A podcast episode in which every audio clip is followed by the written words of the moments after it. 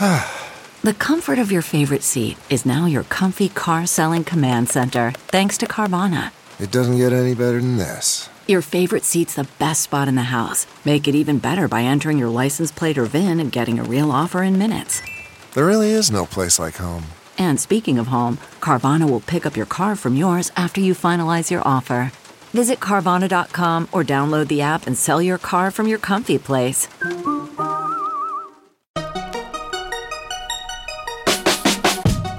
Welcome to the Tech Meme Ride Home for Wednesday, August 12th, 2020. I'm Brian McCullough. Today, Microsoft's dual-screen Surface Duo is here. Microsoft commits to November as a launch month for the Xbox Series X. Foxconn wants to pull back from China. Mozilla is in trouble. Silicon Valley and Kamala Harris are quite close, by the way, and why I think a see-through TV is actually a pretty good idea. Thank you very much. Here's what you missed today in the world of tech. Out of the blue this morning, or at least I had forgotten this was coming, Microsoft launched its Surface Duo dual-screen Android phone. You can pre-order the Surface Duo starting today in the US. It's shipping September 10th, and it'll run you a cool $1,399. Now, you might not remember this, but we've seen this phone before. It was actually teased at that Microsoft event last October, quoting The Verge. While Microsoft had revealed the design of the Surface Duo back in October, the company had kept the specs relatively secret. The device includes two separate 5.6-inch OLED displays with a 4:3 aspect ratio that connect together to form a 8.1-inch overall workspace with a 3.2 aspect ratio. Unlike foldables like Samsung's Galaxy Fold, the Surface Duo is using real Gorilla Glass, and the displays are designed to work in a similar way to multiple monitors on a Windows PC. One big question over the Surface Duo has been the camera. Microsoft is using an 11-megapixel camera, which will include auto modes for low light, HDR multi-frame captures, and a super zoom up to 7x. Both 4K and 1080p video recording will be supported at 30 frames and 60 frames per second with electronic image stabilization. There's only a single camera on the Surface Duo, which can be used both for video calls and as a main camera. The basic Surface Duo hardware also consists of a Qualcomm Snapdragon 855, 6GB of RAM, and up to 256GB of storage. LTE is available on T-Mobile, AT&T, and Verizon, but there's no 5G support at all. Microsoft is also including two batteries in the Surface Duo, split beneath both displays. Overall, there's 3,577 mAh of capacity, which is considerably less than the 4,500 mAh found on Samsung's single-screen Note 20 Ultra, and even the 4,380 mAh on the original Galaxy Fold. Despite this, Microsoft is promising all-day battery life, which means up to 15 and a half hours of local video playback, up to 10 days of standby time, and up to 27 hours of talk time. We'll need to fully test the device during our review, but the capacity here does leave a little cause for concern as the device is powering two screens, not one, end quote.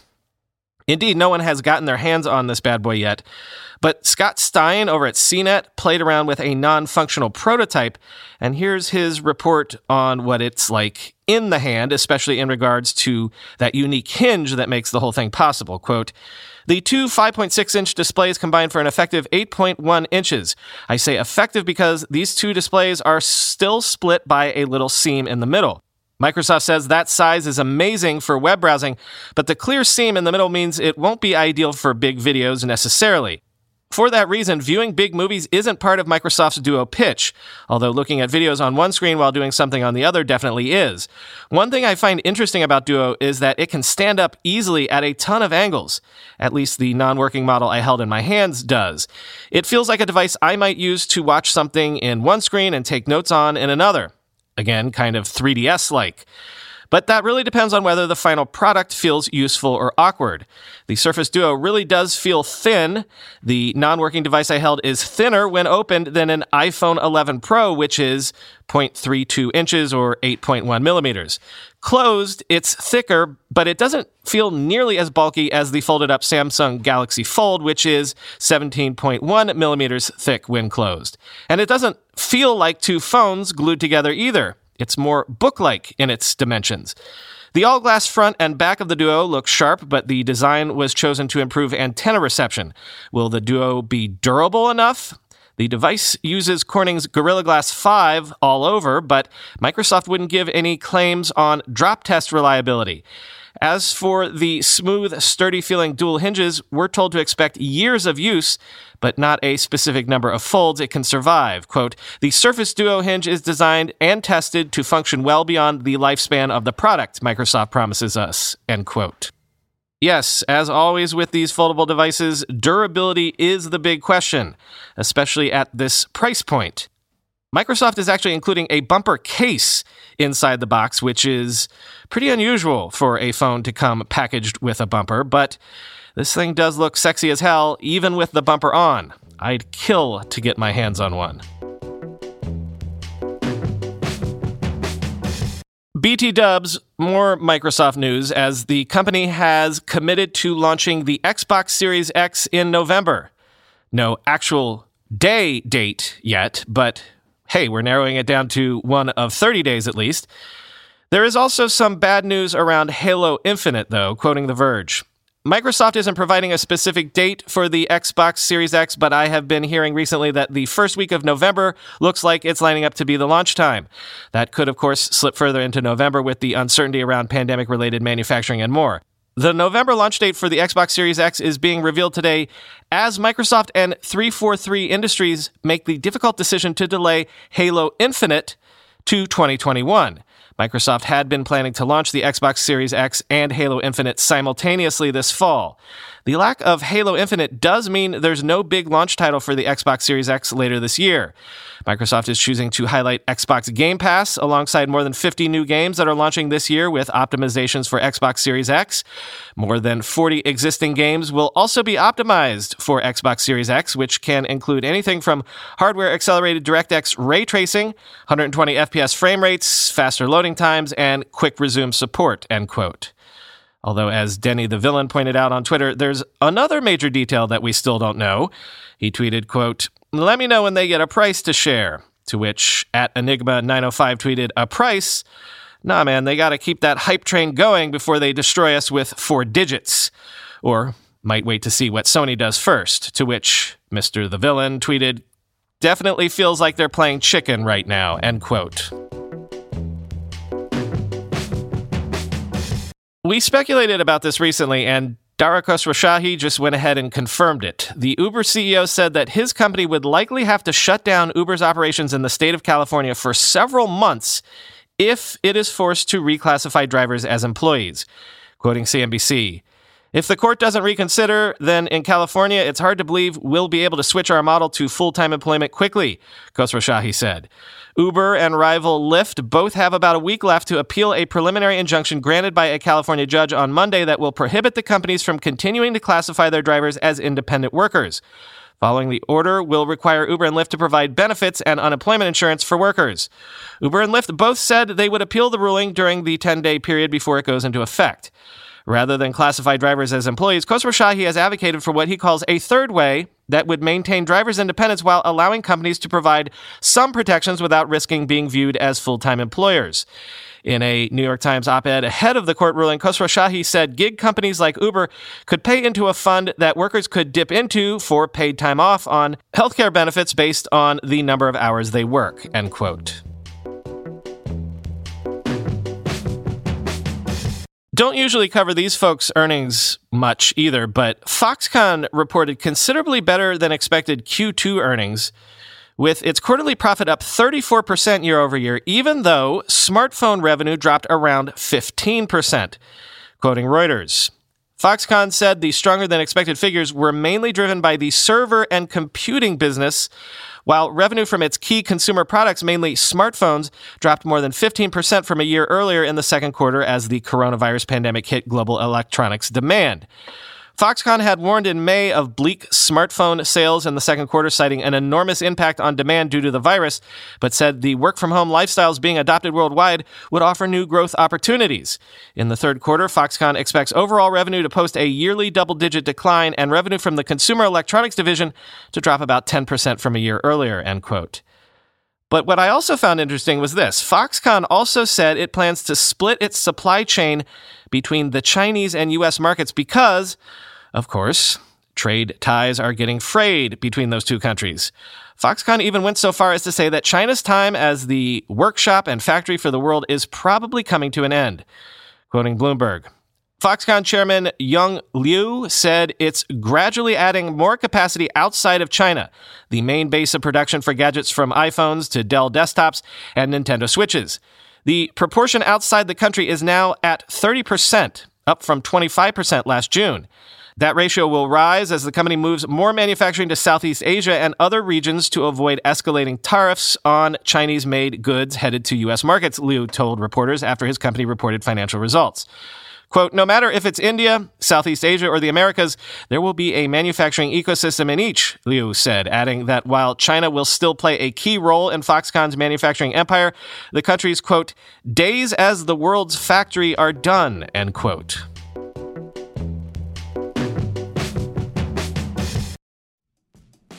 When you go through airport security, there's one line where the TSA agent checks your ID and another line where a machine scans your bag. The same thing happens in enterprise security, but instead of passengers and luggage, it's end users and their devices.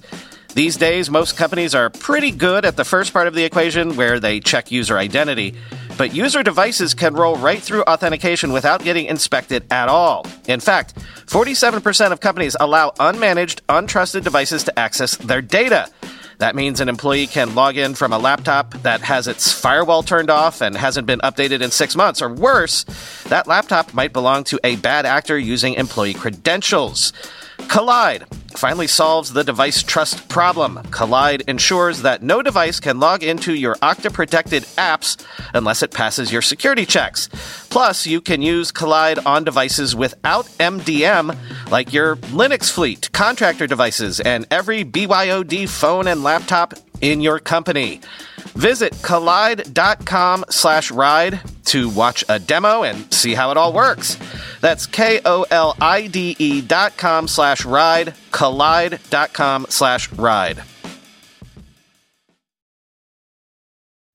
Achieving a gorgeous grin from home isn't a total mystery with Byte Clear Aligners. Just don't be surprised if all of your sleuthing friends start asking, what's your secret?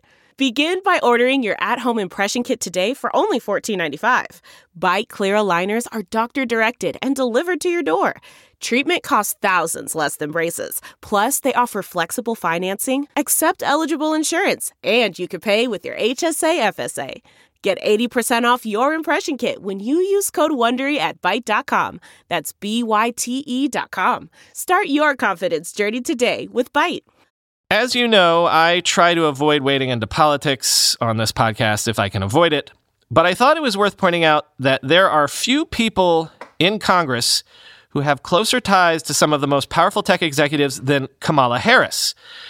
So some in Silicon Valley are likely thrilled by Joe Biden's selection of Harris as his running mate, and I'm mentioning this because of the implications that that might have for the whole break up the big tech companies movement should Biden end up becoming president. Quoting Recode, Biden's selection of Harris, who has glad-handed with San Francisco elites for decades, as his choice for vice president is likely to usher in Silicon Valley excitement and money galore in a way that other running mates would not. For a top-of-the-ticket that has struggled until recently to excite the wealthiest and most powerful tech moguls, Harris will bring superfans from the billionaire class that will supercharge Democrats' coffers, even though it makes Biden more dependent on those big donors. On policy, the selection of the California senator offers some reassurance to the tech industry that has nervously watched the rise of the party's far left. Biden has not made tech issues a priority during the campaign, which has created uncertainty about how seriously his administration would pursue regulation or even a breakup of tech giants. With Harris, a policy pragmatist who enjoys close relationships with many leading tech executives, Biden sends another signal that his administration will not veer toward the policies pushed by those like Senator Elizabeth Warren, a vice presidential shortlister who wants to break up big tech. Harris's special touch with the ultra-rich has been integral to her political ascent in San Francisco, where she first served as district attorney before her statewide wins as attorney general and then U.S. senator. Harris was a regular presence on the city's cocktail circuit and has been profiled in society pages ever since her 30s. Her campaigns were funded by the old money families that predated the modern tech boom. But when that boom did arrive, Harris capitalized and built an orbit of new money fans that she will further bring into the Biden fold. Her biggest donors over the last 2 decades read like a who's who list of tech moguls. Salesforce founder Mark Benioff has told Recode that Harris is, quote, one of the highest integrity people I've ever met, end quote. Early Facebook president Sean Parker invited Harris to his wedding. Fundraisers for her presidential bid included billionaire Democratic power brokers like Reid Hoffman and John Doerr. One particularly close bond for Harris has been with Democratic megadonor Lorraine Powell Jobs, the billionaire philanthropist and wife of the late Steve Jobs.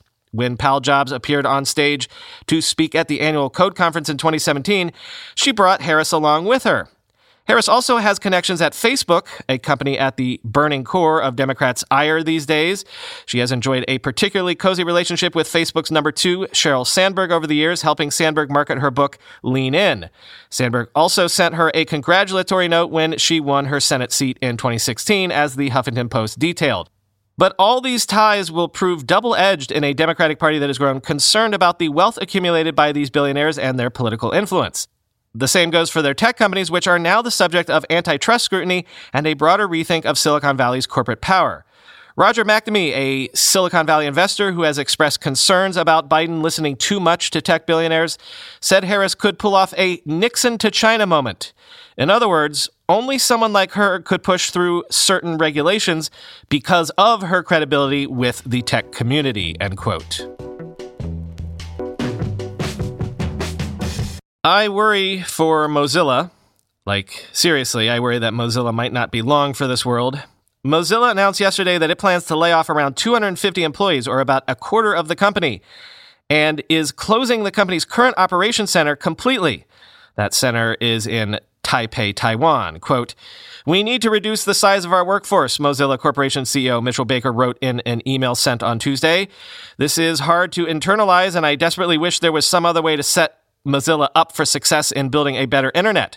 I desperately wish that all those who chose Mozilla as an employer could stay as long as interests and skills connect. Unfortunately, we can't make that happen today. Our pre-COVID plan is no longer workable. We have talked about the need for change, including the likelihood of layoffs, since the spring. Today, these changes become real," Baker added in the email, end quote. Baker writes, "The Firefox organization will focus on core browser growth and reduce investment in areas such as developer tools, internal tooling, and platform feature development." The email also mentions the organization's recent focus on developing more revenue-generating products, such as its new VPN, end quote. Apparently, the layoffs are coming in the servo and threat management teams. And a timely reminder that 90% of Mozilla's budget comes from a single contract for search engine preference, which it has with Google. If Google were to ever walk away from that contract, Mozilla would cease to exist almost immediately. As Bozidar Batsov tweeted, "I have a feeling we'll be getting more bad news from Mozilla in the months to come, as the messaging doesn't sound optimistic at all. I guess Google's Chrome finally won," end quote. Finally today, Xiaomi has revealed a transparent 55-inch flat-screen TV. Transparent as in, you can see what's on the other side of it. An OLED TV that is also see-through. It's going on sale in China on August 16th for $7,200. Quoting first from CNET, "When Mi TV Lux OLED Transparent Edition is turned off, it looks like a mere glass display," the company said in a release. "The pictures it displays seem to be floating in the air, merging the virtual and the real to bring an unprecedented visual experience," end quote. But how do it work? Quoting The Verge, "This TV is able to be transparent partly due to the fact that Xiaomi put all of the guts into its circular base instead of behind the display. But the more magical part of how it actually made a see-through OLED screen comes down to utilizing transparent OLED technology.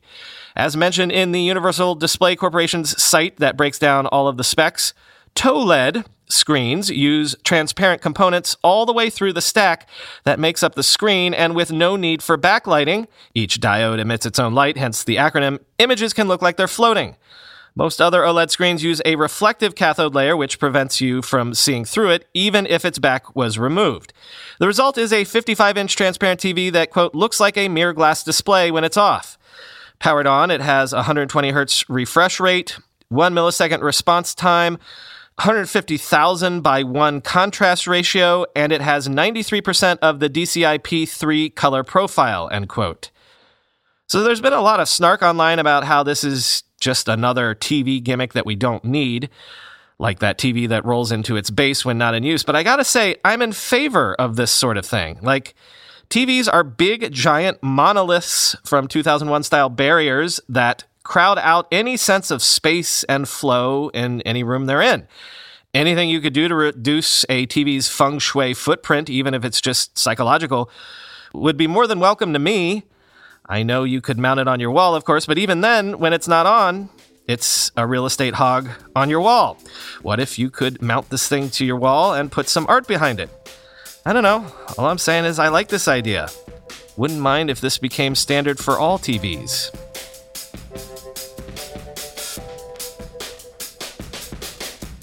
A lot of you seem to find that whole Descript overdub vocal deepfake experiment yesterday as interesting as I did, but some of you wondered why I didn't just surprise you with it and see how long it took you to notice the difference. Well, I do want to do that, but I want to train the whole program more on my voice first to get the quality as close to perfect as we can. I've actually been in touch with the founder of Descript, Andrew Mason, who founded Groupon as well back in the day, by the way, and he's agreed to set us up so I can upload some of the hours of audio from this very podcast to further train the AI on. Should be a few days to get that all set up, and then I have to actually upload the audio without any music in the background, which means I'll have to go back into some old episodes and just grab the segments and cut them off before the bumpers start. That will take time, of course, so if anyone out there felt like stringing together a few hours of audio from old shows, I wouldn't be opposed. I'll give you a shout-out and let you come on the show to promote whatever you want, or else we'll just have to wait for me to find the time to do it myself. But one day, once I feel like we've trained the system more adequately, I promise I will slip a robo-segment into an episode without telling you, and we'll see who notices. Talk to you tomorrow.